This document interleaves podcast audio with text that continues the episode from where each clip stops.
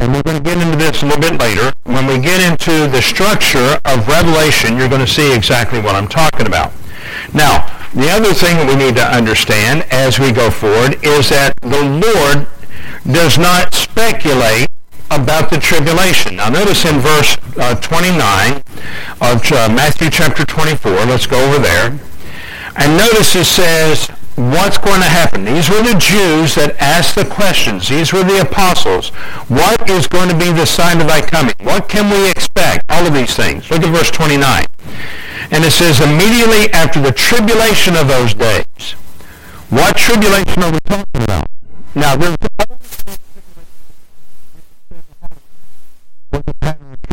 we can see after their denial of Jesus Christ, there was a tribulation. There was no tribulation at any time that Jesus Christ as their Savior. The whole tribulation in the book of Revelation is to shut down the idea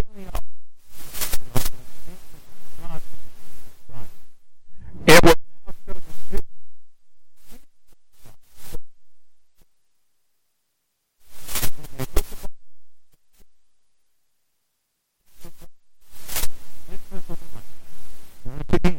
speaking of a tribulation.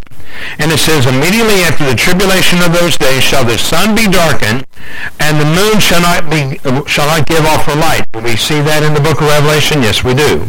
And the stars shall fall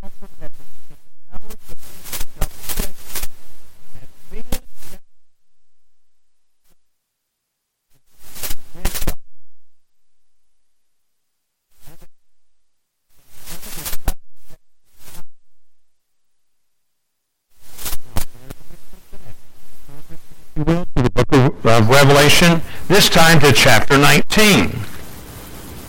Revelation chapter 19.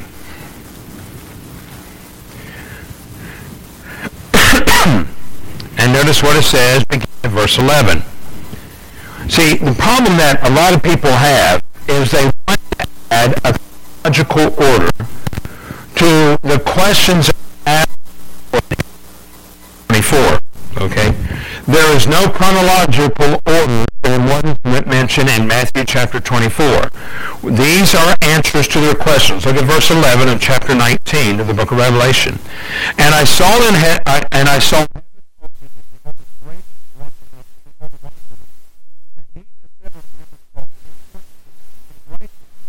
and make war. His eyes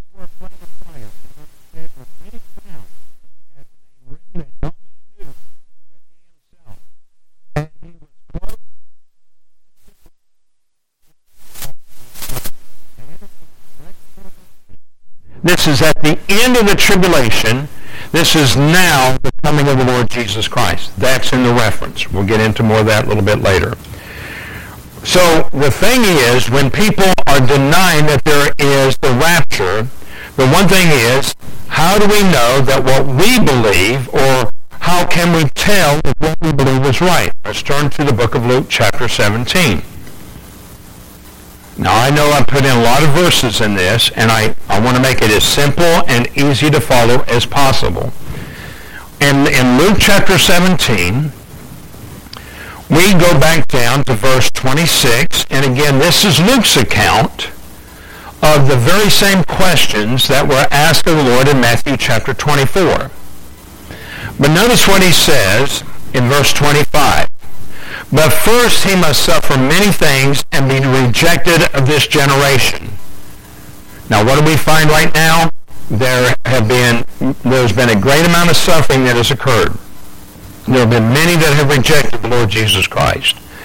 But look at verse 26. As was in the days of Noah, so shall all in the days of the Son of Man. They shall eat, they drink, they marry, married wives, and they were given in marriage, and as in the days of Noah entered into the ark, and the flood came and destroyed them all. Likewise, they did eat, they drank, they uh, they bought, sold,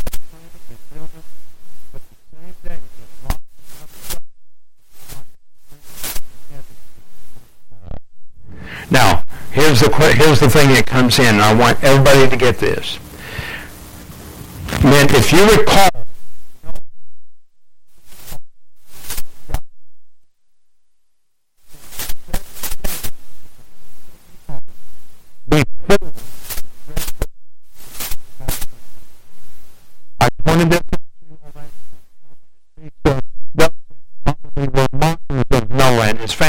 they were inside of the ark, not knowing that that that they had already sealed their death, had already sealed their, their damnation, if you will.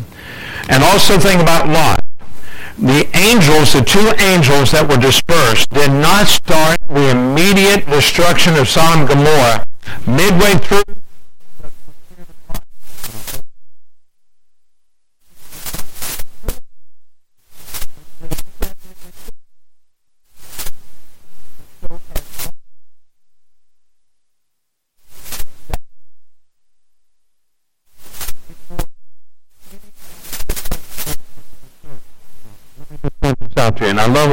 preacher said. The tribulation is meant to judge people that have rejected Jesus Christ as their Lord and Savior, while at the same time restore the vision back to Israel that they may see Jesus for who he truly is. Now think about this. There are some Jews that have Jesus Christ is their Lord and Savior. Uh, many years ago, I don't know how many of y'all remember this, there was a man by the name of Mike Blight. He was up in Cleveland. And everybody was super excited for Brother Mike because he was Jewish. He'd come to know the Lord Jesus Christ as his Lord and Savior. And so he gathered in uh, all the and really a powerful man of God. Uh, as I've told you all, I follow after a man by the name of Schneider. A lot of times I'll read his materials, and uh, he's a saved individual, how he had come to see Jesus Christ as the Lord and Savior. So I want you to know this. Not every Jew at this time sees Jesus Christ as their Lord and Savior. The purpose of the book of Revelation is to turn the attention of the Jewish people to the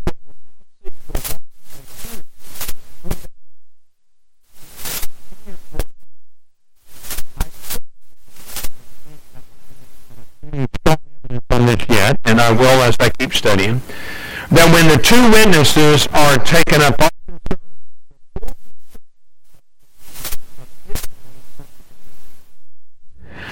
and there's going to be an announcement, something is going to be said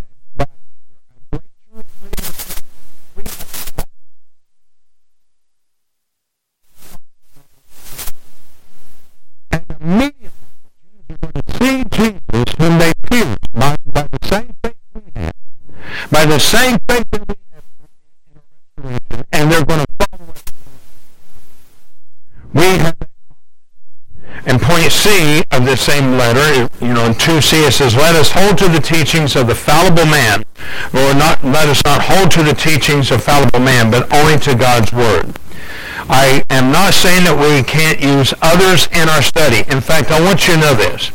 One of the things that I, I have to be very careful of is that many secular writers have gotten some of this right. But I want you to get it from the point of the Baptist. And I'm talking true Baptist. I'm not talking about secular Baptists or those that have the Baptist name or who have rejected Baptist teachings of old, who have allowed the baptismal uh, membership of a, of a congregation to be destroyed, who have made a mockery of the Lord's table. I mean, all of these things are such simple processes. But true Baptists need to understand one aspect of everything that we've got in. We cannot take the word of the book of Revelation and make it our own. When I see seven churches, yes, I believe those seven churches were seven physical churches, and I really believe that they had a testimony for the Lord. I believe that with all my heart. But at the same time, we cannot say.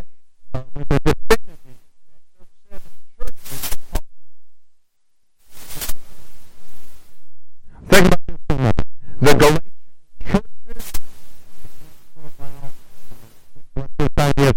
to enter in. In other words, they had to keep the law. The uh, Church of Corinth, they had so many muddles in, in what they did.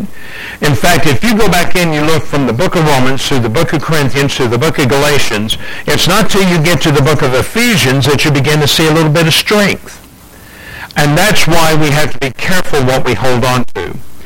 So everything that we see, let's go down, if you will, to uh, part number three. This time let's go to A. It says, there are some who think that Paul's responses shouldn't be considered at all, but consider these facts. Immediately after his conversion, he was shown of the Lord many things. I want you to see this. Let's go to the book of Acts, chapter 9. And I want to show you why we can trust what the Apostle Paul writes. One of the things that I have studied uh, for years and years was the immediate response that people had in, in regards to the book of Revelation. Do you know when they first um, agreed upon the canon of the Bible, the, the one book that they questioned more than any was the book of Revelation. And the reason that they questioned the book of Revelation was because it was unlike the uh, Apostle John, but it was very much like the Apostle John. So here, instead of being called John the Beloved, he is now called John the Revelator. And there was a response about what John saw that a lot of people said, we don't like this. And they tried to get rid of the book of Revelation, but in the very end, it stood out. But look at what it says here. Let's go down to verse 9. And there was uh, three days without sight, and neither did eat nor drink. And there was a certain man or a certain disciple of, the, of the, at Damascus named Ananias, and to him was the Lord uh, said, excuse me, let me just start all over again. And there was a certain disciple at Damascus named Ananias, and it, to him said the Lord in a vision, Ananias, and he said, Behold, I am here, Lord. And the Lord said unto him, Arise and go into the street that is called Straight, and inquire at the house of Judas for one called Saul and have seen in a vision a man named Ananias coming to him and putting his hand on him that he might receive his sight. Then Ananias answered, Lord, I have heard by many of this man how much evil he hath done to thy saints at Jerusalem. And here he hath authority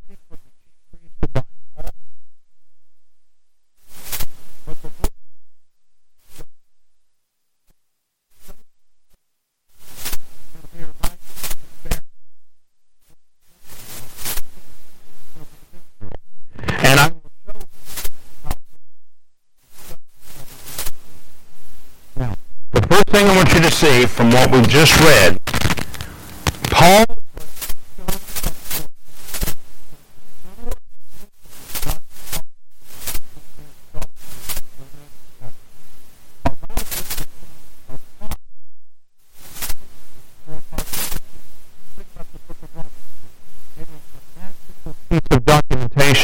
on, on salvation. Let's take a look at 1 Corinthians and 2 Corinthians as we know them.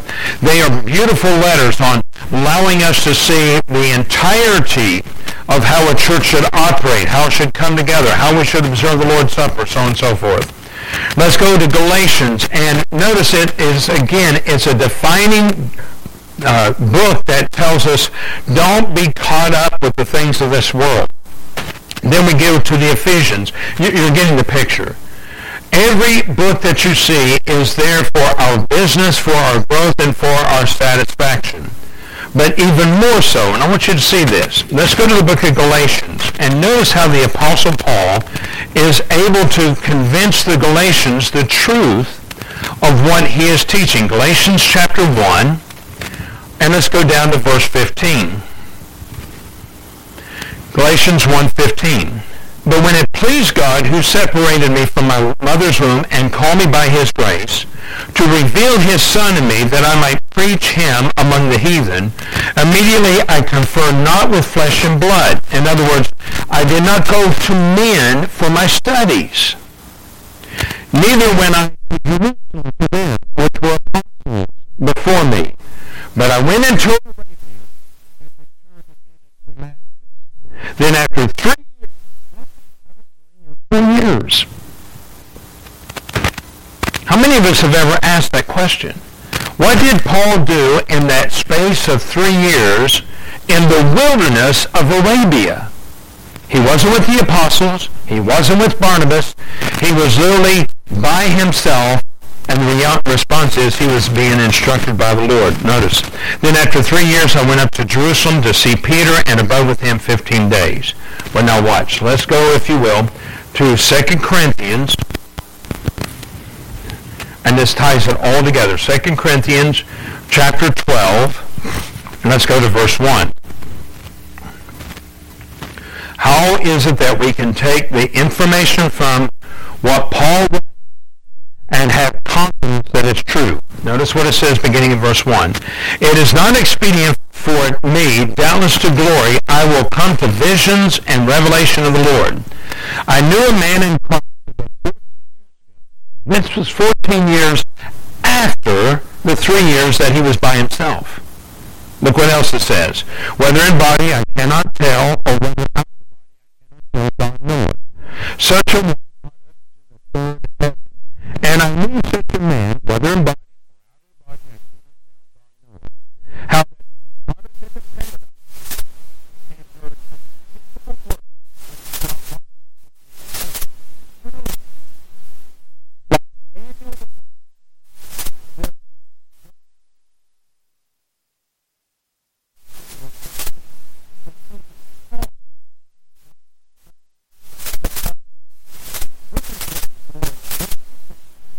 amazement of what our heavenly places are going to be like, even beyond what Paul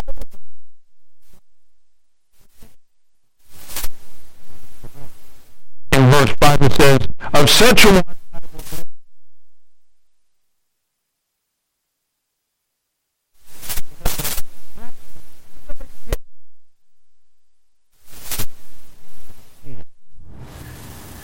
those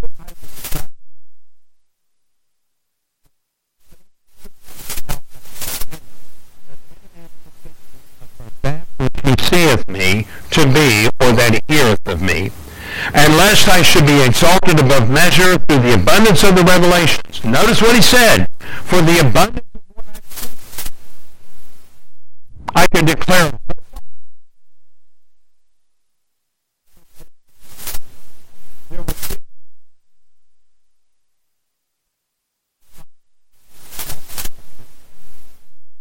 we don't know let me just point this out to you, and, and I've always been amazed at this. How many of us know that one dream can drive you crazy?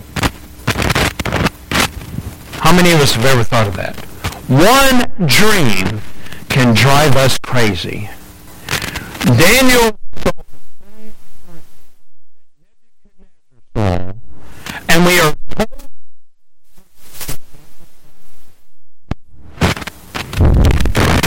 the, the thing's doing, but we'll get through it. And yet, through all